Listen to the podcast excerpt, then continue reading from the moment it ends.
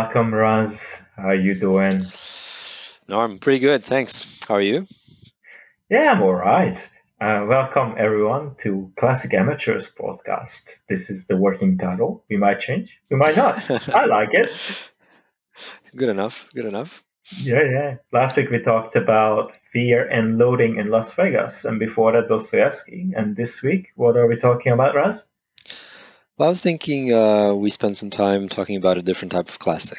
Um, you know, often we, we think of classics are. I think one one definition that I've heard of classic is a book that is worth rereading, where it remains maintains value beyond the time that it was written. Right, and uh, the the book that I was thinking about today was um, Zero to One by Peter Thiel.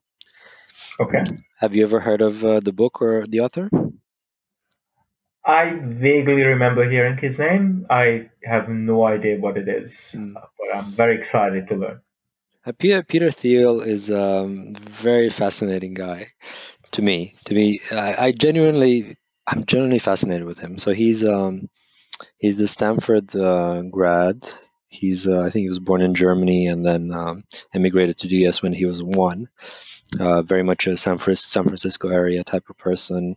Um, was the co-founder of PayPal, which is the by definition one of the earliest fintechs. I think they started off with the vision of creating a online currency, the Bitcoin of the days of the 90s, Yeah. and they repivoted eventually to thinking more of online payments that work through email.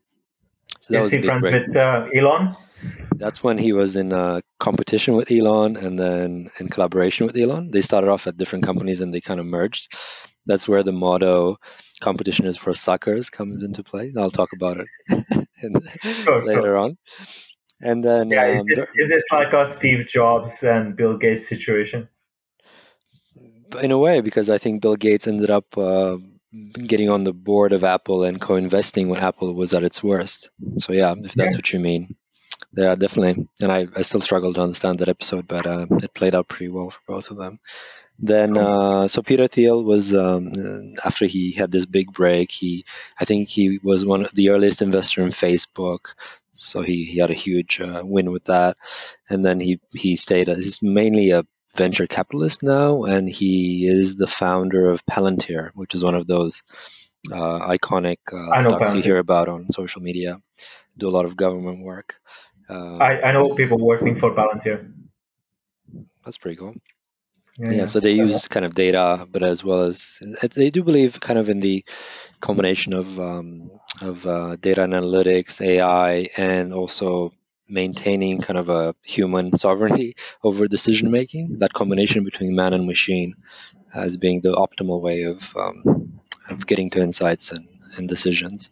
Um, the, the, what was also striking to me about Peter Thiel is that he's he's a contrarian for many reasons. So he's kind of the only conservative was the only conservative person in in a in uh, Silicon Valley, uh, which you might have might be aware is very much um, a democratic left wing type of um, population, and he was one of the guys that was campaigning for Trump early on. He was like, "I'm I'm proud to be gay." He's also gay. I'm proud to be gay, and I'm proud to be a conservative. Was his uh, kind of a some of the way he was leading the speeches, which is very you know surprising um, at the time. Um, Interesting standing- vision. yeah, especially yeah, combining the two, which seem kind of um, opposites, and uh, no, just really, really, really decent guy from what I've seen. Um, very kind of a polymath, uh, strong interest in philosophy and religion as well, which comes through this book as well, which is basically a business book, um, Yeah. but it has a very strong, clearly strong foundation in in what he's been uh, reading and um, and um, kind of uh, distilling in his own thinking. And uh, well, the reason I wanted to discuss it, I think it's a classic, is um, you know, I think it stands the test of time. And there's some interesting things about it that I wanted to test with you, that um, to prove that effectively. Is it still worth? I think it's still worth reading it. I read it a few months ago, and I absolutely enjoy it. I enjoy rereading it. And um, I think why don't we just dive right into it? Uh, Sorry, did you want to say anything about? Well, I, I if if I'm the test of time in this case, I hope I don't I don't I don't fail it at my test, or I don't fail at the test. I don't know who are we testing here, the book or me? So um, I think the the basic framework of this book. This book is effectively a note on startups and how to build uh, innovation, how to build companies, which is very very interesting to us, right? I mean, every time you start a new endeavor, you kind of have to work through why you're doing it and what are you trying to solve, what problems you're trying to solve with it, even if it's just for yourself at the beginning and then maybe for others. Just like when you're doing a podcast, why are we doing this? Something about classical amateurs. Uh, what this is it about classic? This is it. why would even start having this conversation about something um, such as classics and um, you know uh, why why uh, why are we fascinated with classics? I think to understand a little bit the way he's thinking, I wanted to test with you the way he sometimes thinks about what is the best interview question, which is um, what what uh the way he asked the question is more like what fundamental truths and this is a question for you now norm what fundamental truths do you uh, do you believe that very few people would agree with you on can you name one, at least one thing where you think not a lot of people agree with you, but you you definitely believe it's true?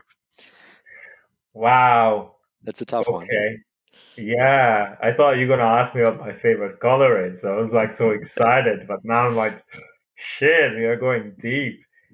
All right, so but that's the, that's a contrarian question. I mean, if the point of asking this question will I give you time to think about it, then if you want to start something, usually you have to be uh, equipped with something that no one else knows. It's kind of the, the essence is the secret. The secret. What what is the thing that you know better than than very few people would otherwise be aware of? Which is kind of the essence of individualism to to some extent. What is it that is truly your own that no one else can can have access to or or even is even aware of? Okay, this this introduced some complexity to the question. But no, but let's go back to just the truth. Something that you you believe that if you told maybe me or your partner, maybe she she or you know I wouldn't agree with, but you definitely okay. think it's true. Okay, so one thing I believe is true, and I met a lot of people who don't agree, is that everyone needs what I call a fuck around time. The idea that you can you know work eight hours a day maybe sleep seven eight nine hours a day but then in between there's a time when you're just unable to be productive when your brain is just fried because when you look at like management books or you look at even like i guess self-help books they often say like you gotta or they often imply that you are building a new life that's all productive always creating something every moment you spend you spend with building something new for yourself or for others. But in my opinion, as good as it sounds, everyone needs fuck around time. When you just useless. When you just sit and stare in the distance, or I don't know, you watch a silly movie or that sort of stuff, and you should just accept it. That's my, I guess. Is I it, it. I, I, I, like now that you mention it, I, I, I, agree with you on both things. I think most people are unaware or believe, think in that terms. Now that you've mentioned it, I like it. See, that's the revelation. I agree with you. I think um, to some extent, this is fuck around time. It's kind of unstructured uh, we put put a placeholder and then we kind of let it loose. Uh, I've seen a TED talk that talked about the power of procrastination. You are actually coming up with new things when you're not doing anything, and sure. sometimes you need that to come up with an answer. Like kids would often procrastinate until uh, the due date of their essay, right? Because they're actually thinking uh, in the background while they're doing other things they're trying to figure out an answer that's very common with with kids and even with us and the more problems become more and more complex you kind of need that buffer for your brain to process silently in the background, to sleep on it, to whatever, until yeah. you come up with with the with the right idea. I think that's I amazing, valuable, immensely valuable. I guess just one more thing, and then I'll let you talk about this because obviously this shouldn't be the focus. Is that the the reason I came up with fuck around time is because I know quite a few people who said, you know, I was planning to do all these things, all these X Y Z stuff that I I was I really wanted to work on. You know, I had this vision. I wanted to read the books, or I wanted to build a new thing at home, but I just didn't have time. I couldn't help myself. I was just sitting there and not doing anything. And I said, "Look, you shouldn't feel bad. It's just fuck around time." All right. But go for it. No, I absolutely love it. So that's that's the type of thinking that he's promoting in in in this Yeah. book. Um, go back to kind of what is truly, truly, um, truly your own. You know, truly unique.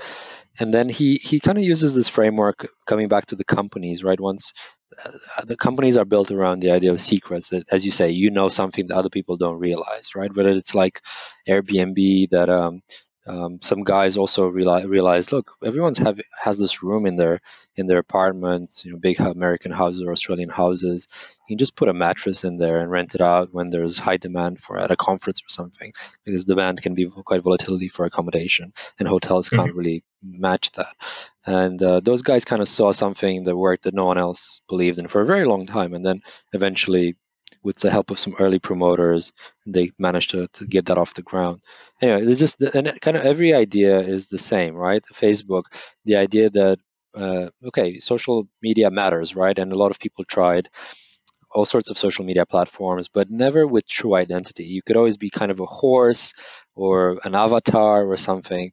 And ultimately, when they actually started small with um, with Harvard students, where they actually put their faces and real identity, that's when it actually took off and, and spread everywhere. Realizing the key being personal identity matters, and and and kind of matters at the core, right, of uh, adoption more than anywhere, and then it spreads out pretty well. Um, and, and kind of every every idea starts the same way. But um, I think starting off with a bit of context, the reason why he's approaching this book, he has this so the zero to one. The way he thinks about it is kind of binary. So as just for context, he when he thinks about a business, he thinks in terms of two axes. One is the the vertical axis, which is um, effectively um, how new, whether it's new or not, whether it's truly innovative. Technology, by definition, is defined as doing um, kind of uh, more with less, right? Uh, on one one axis, and on the other one, that's the zero to one thing. That's the true innovation. And then the other one is effectively more copying across. So when you think about innovation, you know, Silicon Valley is the zero to one space where new things happen. And then the one to n uh, horizontal axis is copying. It's effectively China. China doesn't really uh, come up with new things, but it's amazingly good at copying and scaling things that already exist in the West, and it's catching up. So his his main concern was, look, actually, um, we live in a situation where we talk a lot about um, the developing world and the developed world, and a lot of the growth in the world is happening in China and everywhere. But it's not true innovation. It's not on the vertical axis. It's just a scaling of things that are already happening in the West. So his main uh, context and, and premise for the book was uh, there's been a lot of innovation in uh, in the world, but a lot of it in the world of, of bits in, in Western Europe, not so much in anything else. Whereas the, in the rest of the world, everyone's catching up with the developed world. So, what is the true growth story for the developed world? Actually, he's arguing that we live, and that's the contrarian idea, we live in a world of stagnation. And it's very provocative to think that we live in a world of stagnation, but then he brings uh, also for context a few things that might support that idea. Um, for instance, you know, if you it's, it's, we're in an age of stagnation compared to the 60s when everybody was imagining the Jetsons, flying cars. Now we can't even do autonomous vehicles well yet, although there's a lot of buzz around that. Back in the 60s, right, we we had very little technology where you, you could put people on the moon, whereas we actually haven't been very successful at scaling that, and we've gone back on that quite a bit. So there's been a lot of innovation in the world of atoms, how uh, in the in the world of bits, how information travels. We've been extremely effective at that but we're very actually uh, reductionist or regressive in other forms of innovation in the world of atoms, manufacturing, energy. Energy hasn't become cheaper effectively, despite you know solar. Solar is still more expensive than than oil, and oil itself, despite everything, despite the inflation, everything is still at a higher level than it used to be in the 60s from a price perspective. We're still a very energy intensive society, and if China and India copy that, right, that's the one to n uh, factor there's no real efficiency, right? There's just more and more of the same, and ultimately Yeah. it leads to zero sum games. It- without without true innovation on the zero to one axis, you're actually faced ultimately with right that what you see emerging today, which is the conflict between West and China, because China is kind of slowing down as they've kind of copied almost everything. They're arriving at a level where um, there's no more, much more growth, and there's no if you don't have growth and technological growth, there's no incentive to to just kind of focus on yourself, uh, have a competitive advantage, um, and then maybe trade works because if you're all kind of at parity. Uh, and trade stops working the same way, you're actually conf- uh, in a conflict for resources pretty quickly. Uh, this is all just for context, why he wrote the business book. Yeah, yeah. But I find that fascinating. Uh-huh. I see. You know, yeah, used to be this um, running joke, and um, I don't know what to compare. It was back when I lived in Budapest, um, but I can I can give you a joke with with London. Like, the the joke was that the Chinese copy a lot. You know, they they create their own version of everything, right? Which is fun, but they they often copy so well that it's just like the original. And you know, living in London, it it came up like probably somewhere in China there is like a perfect replica of London. And someone was joking that maybe they, they copied it, but they copied it years ago. So the, the prime minister or the, the mayor of London is still the previous one. Still haven't fucked up some stuff. So that's the thing. That's the problem with copying. It's slow, right? It doesn't. they do a great job at mirroring, but then there's a lag between that, and it's kind of iner- in, there's an inertia that. Was, but uh, anyway, I, have no problem with, with China copying anything. But if I understand correctly, so we have the vertical axis with old and new, and the horizontal axis with uh, something like individual, almost a single product, to something skilled. So something that's manufactured, that's right? right? So if you think of uh, economic growth, for instance, um, the zero to one uh, vertical axis is coming up with new shit, mm-hmm. genuinely new things. So uh, efficiency, like doing more with less, genuine increments improvements that's one area of growth in the world so that's what you know that's been the main vector of growth in the 20th century uh, versus what we've seen in the last 20 years maybe since the 80s which is one to n scaling that so that's when you know outsourcing came into it globalization all of that has effectively taken existing technology that was developed in the west and then scaling it in the world so that's been copying effectively. All of that has contributed to growth, uh, nonetheless, but it's a different type of growth. It's not the one that is had been is in line with the projections that we had in the 60s, and therefore his um, argument that this is a, a, hidden form of stagnation because it's not in line with what we believed. I mean, we thought we would be on Mars. We thought that in 2001 it'd be like the space odyssey, right, where you go to Jupiter and so on. And after we've actually fallen quite a lot. And if you are, we're actually quite pessimistic. COVID aside, you know, relationship with China, the Chinese themselves are quite pessimistic about their future. Um, maybe you know Australia is. There's the other myth, which is it's kind of the opposite, which is uh, exceptionalism. We believe that regardless of everything that's happened, and we were kind of blind to the stagnation, and we think we're exceptional, right? In Australia, it will never property prices will never go down uh, we'll always have growth, which um, I'll get to that in, towards the end, is also not a given. So this is effectively called innovation will happen where, whether we want it or not. Robots will take over the world is the type of thinking. No matter what we do, robots will take over the world. And the problem with that thinking um, is basically that uh, it's a form of kind of a autopilot nihilism because it just assumes that regardless of human agency, the world would just converge to that singularity, what is effectively that end, endless point of innovation. And the truth is, uh, if you think like that, chances are things don't move at all because you're just assuming things are going to happen, but you're not actually doing anything about it. It's like, yeah. It's what it's basically the environment that we have today, where you know we see a lot of printing of money, you see a lot of high returns, all the asset prices are going up, right? And you just basically in a monetary bubble, uh, property bubble, uh, stock price uh, bubble, and then you're just assuming, yeah, that's actually a reflection that we're going to be better off in the future. But who is actually doing anything different to increase productivity, technological innovation to support this growth? What's actually sitting behind? When on the contrary, right, we have less access to chips. Um, property uh, building a house is more expensive than before, so all the fundamentals uh, underneath the monetary are actually worse you were just delaying uh, realization of that for the moment. I uh, really, so, I, I, it really depresses me that we might never have the Jetsons. It is. It sucks, right? Because I really like the the design on those apartments. I yeah, great. Those those flying cars were amazing.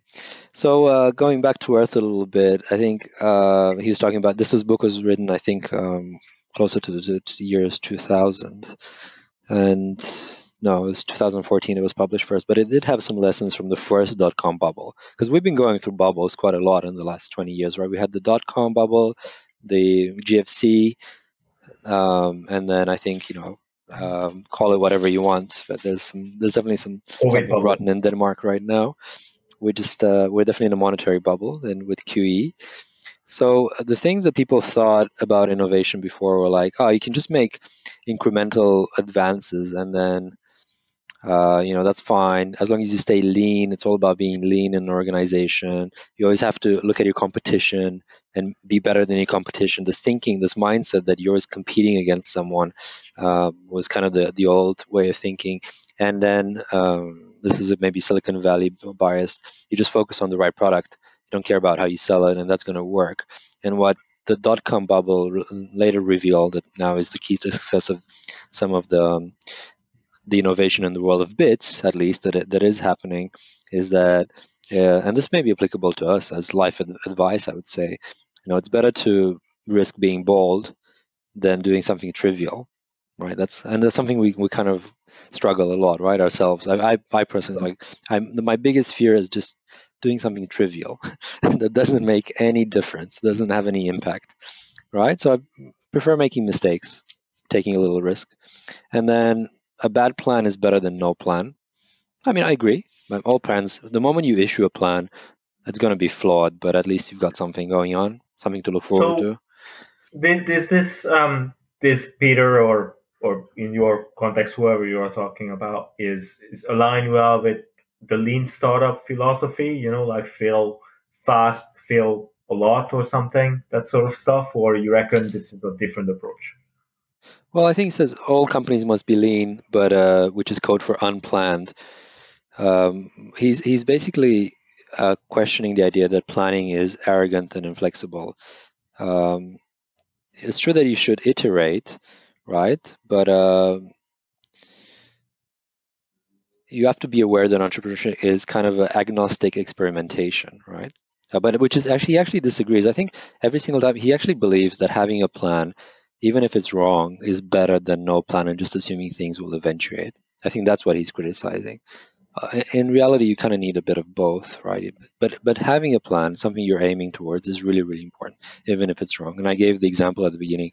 The guys when they started PayPal were thinking about um, having a, a, digital currency, not necessarily a cryptocurrency, but definitely an internet-based Mhm. currency. That didn't work out, but ultimately they repivoted into something else, which was uh, online payments, and then they found the use case, which was eBay at the time, which required had a horrible way, mis- a lot of mistrust, and the parties couldn't really settle their their payments, and they they became the intermediary of those transactions, ultimately uh, solving for that something that eBay themselves couldn't solve for, and they ended up actually being bought by eBay later on for many billions of dollars.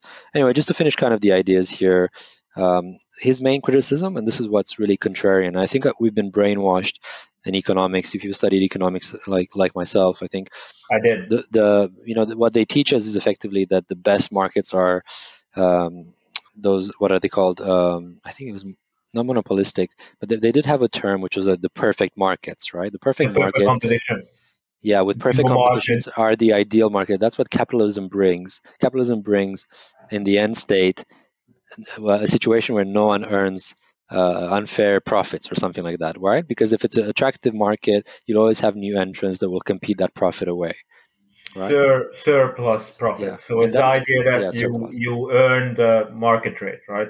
That's So right. And this basically is the best outcome for for uh, for customers was is, is the Oh. ideology.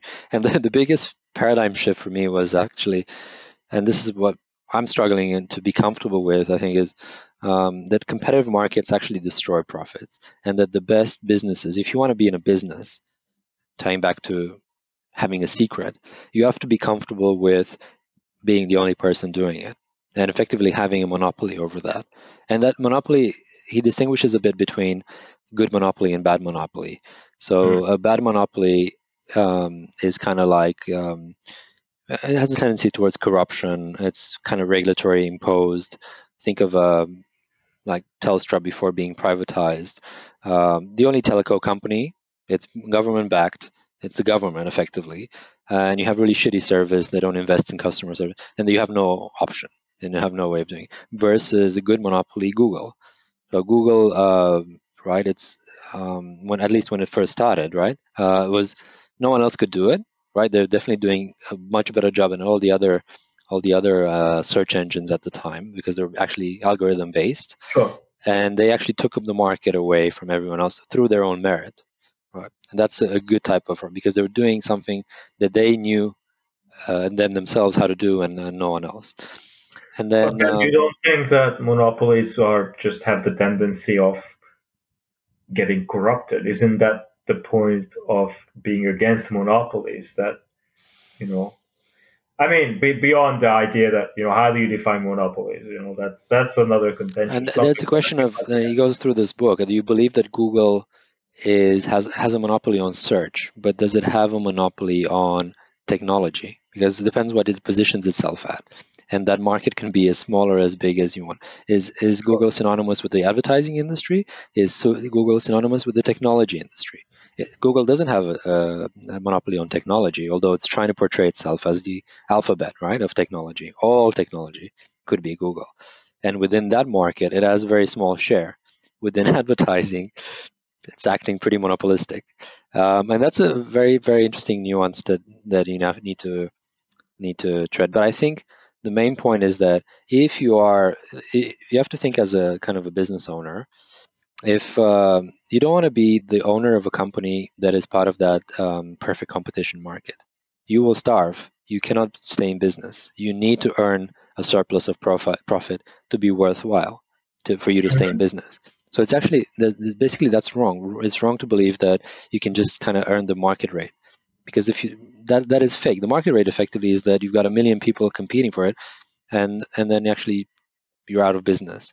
And it's a bit like labor can be sometimes like that, right? So being employed is a bit like that, especially when you're in a global world, globalization. You're highly substitutable, right? So your your labor doesn't earn you any salary, any any surplus of, of income, because you're now you're substituted with someone in in another market like China or India, and all of a sudden. Um, you know it's kind of not worthwhile. You, you're actually you're actually. I mean, look, sure, sure. Look, uh, the economist in me wants to argue with you a lot right now, but the, the honest answer is that yeah, ideally we want to earn some profit. Market rate is a profit as well, sure, but you know to stay in in reality, it's, it's more than that. Sure, I get that but this market rate is just something fictional. it doesn't ex- doesn't really exist. It's just all theoretical. In practice, you want to be in a business that makes money. That's all it, it means. Yeah, and, which sure. is kind of a truth, right? Uh, an axiom. And uh, just just kind of uh, some advice around building companies, which uh, neither of us have any experience with, but it's good to think about. Uh, the, the equivalent of the question that I asked you at the beginning about what is a truth that very few people agree with you on uh, fuck around time, uh, is the contrarian version of that uh, for the business. Oh, starting a business is what valuable company is no one building? I'm not going to ask. You, do you want to? Do you want to answer that question? What was that? What valuable? The, a company? company that a company that offers fuck around time would be basically the, the business idea. Oh, that's a hard one because I feel like like my approach to fuck around time is is psychological, right? It's the idea that you mm-hmm. shouldn't feel bad for not being able to achieve anything. But like how would I do a business around it? That's a good question. I guess meditation apps would be like a business idea. We have meditation apps, they exist already. I can't think of anything else at the mm-hmm. moment. Well, I think you know, definitely doing a podcast is is um, a shitty idea according to this framework, right? Because if you want to create uh, and capture, basically, there are two two elements: creating value and capturing value. So mm-hmm. he gives this example of Albert Einstein, right? He came up with the relativity uh, theory, right? That's amazing uh, innovation in yeah. itself, and it was highly lucrative. It created uh, nuclear energy, right? It created um, uh, nuclear submarines, whatever, uh, immensely valuable in terms of uh, technological output and GDP output. But did Einstein actually capture any value of that? So that's where the idea of monopoly comes into play. It's not enough to have a great idea that unlocks a lot of value. You have to be able to capture some of that. And if you want to do that, you have to build a differentiated type of business, not a undifferentiated commodity business such as podcasting in today's world. well, it sounds like to me that we need to use this book to gain a monopoly over podcasting. We just have to, you know, do maybe have to copy everyone else's podcast. We do the the China method, and mm. you know, next week we start to talk about true crime, and then we go into I don't know, fashion. I think absolutely. I think the idea exactly is that is that you don't want to aim so big, right? If Google would have gone for saying we are the world's technology company, it would have never won. If we would have gone and said we are the world uh, world's uh, advertising company, they would have never won.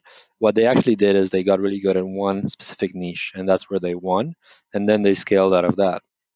And um, so he uses this um, great, uh, great um, classic um, analogy to Anna Karenina, which is, as you remember, the beginning of Anna Karenina by Leo Tolstoy is um, all uh, all happy families uh, uh, are kind of the same. All unhappy families are unhappy in their own way. Mm-hmm. And um, I never read it, so um, but but I believe you. It, it, it sounds good. Right. So you kind of understand the, the there's a there's a kind of a archetypal formula to families. Well, and this is the opposite with building companies.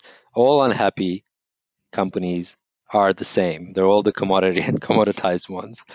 All the happy companies are all different. you need to have something different if you want to be happy sure. as a company that no one else has. You need to be competitive in your own way, mm. right? It's in a way you have to monopolize your advantage. And yeah, but it, you have to almost be so good that you don't think of competition. You're in your own league of your own. And if you're just doing incremental stuff on someone else's, it'll never work. I think there was another rule of thumb or heuristics is that whatever you do has to be 10 times as good as the, anyone else if you really want to succeed as a startup, right? So this this podcast needs to be 10 times as good at talking about classics than someone else, which will never be. But it's probably 10 times as good as fucking around Aww. about classics, which oh, probably no one else does. this podcast is already 15 times better than any other podcast. No, but you, you, get the idea. That's kind of breakthrough uh, innovation. Uh, and then, you know, I've already talked about the idea that, you know, um, there's kind of this ideology with competition.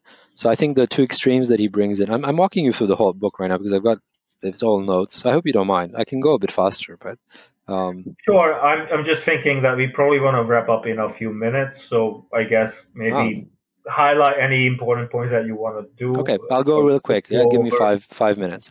So one thing I like is about this ideology of competition that I was mentioning before, because I think the extreme of that is Marx. He he he parallels Marx to Shakespeare, right?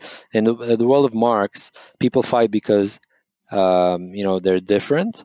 So the proletariat fights the bourgeoisie because they have completely different ideas and goals. Um, you know, it's kind of randomly generated by Marx. And so the greater the difference is, the greater the conflict. Uh, sure. In the world of Shakespeare, by contrast, all combatants are pretty much the same. And uh, you know, then if you have Romeo and Juliet with two households, both alike in dignity, the houses are alike, but they hate each other because they're alike. So when they grow, um, their feud escalates effectively as well, and um, to the point where they actually forget about why they were fighting in the first place. And that's the biggest problem with competition is actually the yeah, but Shakespeare. The, you see, the problem with Romeo and Juliet is that they are Italians. Which just... has some of the, the craziest feuds. feuds. Yeah, no, I'm just I'm just kidding. I love Italians. fair enough. Fair yeah, enough. okay. There's a lot of things that I kind of like about these books. He's kind of use. I love some of the frameworks. The um, he's kind of framing things into another matrix. He likes matrices. One is kind of the optimistic, pessimistic uh, vertical axis, and the other one is the relationship to complexity and uncertainty. Uh, whether you feel kind of confident about things versus you find things to be really chaotic, definite versus undefinite. So the world of uh, the U.S. in the 50s and 60s, the one we see in the old Hollywood, That's you know manufacturing thing growth, double digit growth. That's the optimistic, but kind of certain world. The U.S. of today is a lot more still optimistic. People still believe, or the Australia of today, people still believe in the future, but they're aware there's a high uncertainty with regards to it. And I think he's contrasting that with two other worlds, which I actually really like and agree with. At least one is the China of the present, which is there's a lot of concrete things happening. There's a lot of people like it's a top-down system, right? It's all about order. However, sure. people are very pessimistic. They've got a strong risk aversion. I think they know shit can blow up at any moment. Evergrande blows up, systemic risk the whole house of cards drops, right? It's enough not to have the same 6% growth year on year for things to fuck up versus um, the other, the last uh, kind of quadrant is uh, a world full of chaos where you're also pessimistic, which is Europe, actually. Europe today, you know, is kind of not feeling it. They don't really know where it's going. Uh, they realize there's a lot of complexity. They don't have the growth story or direction that China has. It's just a shit show, right? To be uh, fair, to be fair, if you read European literature, you realize that they never really know where it's going. They're always a bit just depressed. so I think it basically goes down. Okay, so that, that's another framework for understanding kind of how world again uh, see, sees things obviously he's a big fan of uh, living within that quadrant of um, indefinite uh, complexity, but optimism, right? That's where we want to live in. That's where it's livable, right? I, that's I think that's the reason why.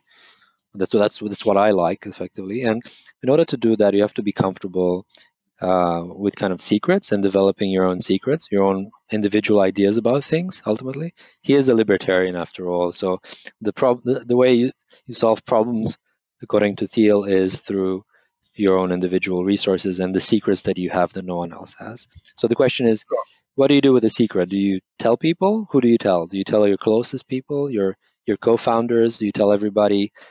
Uh, and then you risk being like Einstein, right? Uh, amazing genius that doesn't capture any value from the the brilliance of his mind. So sure. secrets are very, very important. I'm just skimming th- uh, skipping through. I think then the, the I think there's a great the the the book in the second part has a great um, case study on clean tech actually clean tech. So yeah. and why clean tech failed in the 2000s so there was a big clean clean tech funding bubble. Everybody thought you know we, we could develop um, so solar would be cheaper than oil and all that and it's going to mm-hmm. take over the world. And, and then in the end it all everything um, everything uh, folded all these companies went bankrupt and they all accused the Chinese for copying the American technology at lower costs and all the plus, you know, the solar panels and so on. No one with, made any no with, one any mon- made any money from clean tech. Yeah. With with with that, um, not so much clean tech, but we, we were talking about like him being libertarian and talking about solving issues coming from you. Like, does in the same time, I feel like there's a con- contradiction of him talking about economies and how country one versus country two, USA, China, Australia, whatever, has developed. Because that's all a very collective approach to things, while you know a lot of the innovation is individual. Like, where does he stand on that? Like, does he see a country's economy as a sum of individuals, or I guess synergies and all that other side aside? Or does he see as more like a collective that we have to work together to move forward? Yeah, so I definitely think he's uh, very much kind of on the left, on the right of that. He, as a libertarian, he believes in individual agency. So um, yeah. the economy is built bottom up by individual choices, people sure. uh, that that allocate resources. It's not the state, it's not the government. Uh, there will always be uh, an inferior way of allocating resources it's not going to be the humanistic way. It's anything but ultimately totalitarian. So he's very much for individual freedom of of, sure. of, of that, and he that's why I think he's still banking on the power, the ability of the U.S. and the West, you know, or sure. the U.S., U.K., uh, Australia, Canada, uh, which are kind of libertarian capitalist societies, in in coming up with the answers that will take the developed world, not the developing world, on that axis, the vertical axis from zero to one. Basically, that's and the answer. So, so that, that's his view on the future. That you know, the I guess the individualistic capitalistic societies will still be able to kick some ball? Uh, I think he's optimistic, but then he's optimistic with a sense of caution. If anything, mm. he's trying to be more pessimistic just to be provocative. So mm. you can either believe two things. One is stagnation, the other one is, as I mentioned at the beginning, singularity.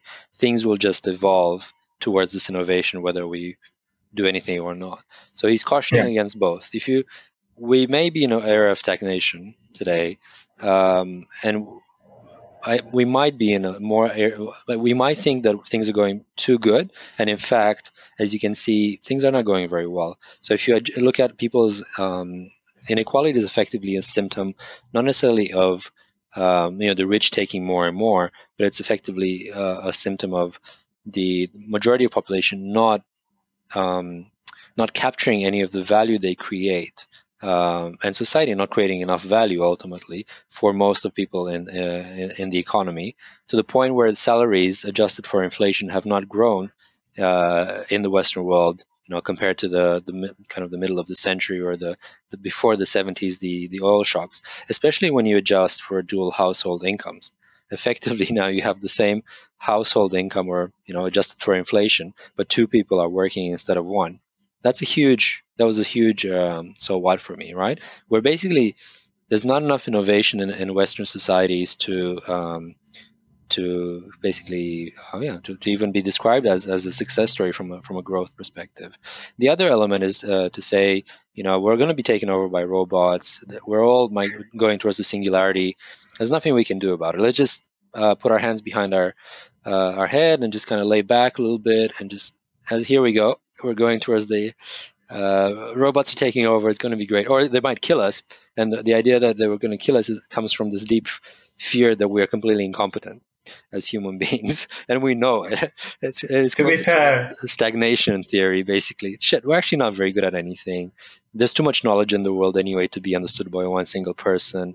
Uh, division of labor has made each and one of us kind of replaceable and incompetent in our own way, and we're not sure. gonna and it's very deeply anti-humanistic as a as a mindset and i i relate to that the being to, to, to be fair to be fair what else would you do against the robots huh? they are coming to take it over uh, I'm, I'm like i'm kind of tempted to just lay down and just relax no i think the Okay, I was going to go through what makes a good company, but uh, to answer that question, and I'll go to that in a second and close. The the, the answer towards towards that, I think his recommendation that I really like. It's not the final answer, but I, I like it as a proposal. Is that we should really believe in a future of more of a symbiotic between man and machine. Let's not forget that robots are ultimately tools that we create for our benefit, and mm-hmm. there's something uh, irreplaceable about being human that a, a, robot will never, never be able to generate. Not in a hundred years. That's actually the truth. No matter what people with uh, Cassandra complexes uh, believe about the end of the world and uh, the robot apocalypse, like Elon Musk, there's just uh, there's something about human, human humanity and agency and uh, that, that the robots will never be able to, to have. And the best outcomes from growth perspective for our own well-being is that com- amazing combination between the the one to n computational power of of robots. Um, at the moment we're doing very well in terms of bits and data uh, data servers but maybe apply to the world of atoms as well manufacturing at scale or and so on or nuclear energy at scale that's safe that combination of that axis and the axis of zero to one, which is intrinsically uh, the ability of humans to create something out of nothing. I like that the book is titled Zero to One, and robots are all binary, right? It's all zeros and ones. So robots must read it and be like, "Oh my god, this is great." Yeah. So if I were to close, I think if you're looking for kind of like uh, the cheat sheet of this book, it's coming at page 153, which is there are seven questions we need to ask ourselves. I need to ask myself about doing it when I when I try to do anything worthwhile. Which is number one, the engineering question is: Are you actually able to create something new, completely new, instead of just incremental improvement? Yeah. Number two is timing if you want to have a successful enterprise of any sort, is now the right time to start that particular thing, or are you kind of late in the adoption cycle? And he gives this great uh, anecdote in uh, one of his speeches: is um, the, all the Harvard MBAs, which are extremely extroverted but have no absolutely no idea what to do with their lives, timed the end of the dot com bubble perfectly when it came to employment, and they just joined all those dot com bubble uh, companies in 2001 when all of them imploded. So there's there's a whole class of people that are just following the trend, following the crypto trend, following the whatever shit is is in fa- in fashion, and it's a question about timing, and you kind of have to have your own beliefs about when things are. Uh, are, have have arrived at their time, so to speak. The third question is the monopoly question. Uh, are you starting with a big share of a small market? Was the idea Google owning a very very small market, but owning it 100% and not spreading its effort endlessly. Number four is people question. Now, I haven't really talked about it so much now, but there's a whole uh, section, and I truly believe that you know, are you partnered with the right people in your team? Why are people doing it? What what are the what is the incentive structure? You know, are people motivated by uh, kind of a, a, flat salary or is it equity? And what does equity really mean? Mm-hmm. Right, that part of the business that that grows with you and your own efforts. Very important. You know, you and me, we're if anything, you know, this is trivial effort, but if not, we are co-founders uh, and equal equity partners. And classic amateurs. Classic amateurs Inc. Number five. That's monopoly. It's got to write it, write it. The distribution question, and a lot of people, I guess this applies a lot to techie people that are kind of nerdy. They think that engineering is everything. A lot of it is actually distribution and sales because it's one thing is creating an amazing, even if it's an amazing conversation, but the other thing is other people knowing about it. So where do you actually distribute your product? Number six is the durability question, and Peter Thiel is actually a chess master, so he always thinks in not who does the first move, who has the first mover advantage, but who has the last mover advantage? Who is the one giving the chess mate? So is your market position going to be defendable 10, 20 years from now? A lot of the value, and you know this because you're um, you've got the finance background. When you value a company, you do a discount cash flow model. Cash flow. Yeah, eighty percent of the value is in that terminal value, right? That's how you can fuck around and just uh, give whatever value you want to your your your company, right? Because it's true. That's that's where most of the value is. It's in the exit. That's how that's how they calculate the net worth of celebrities as well.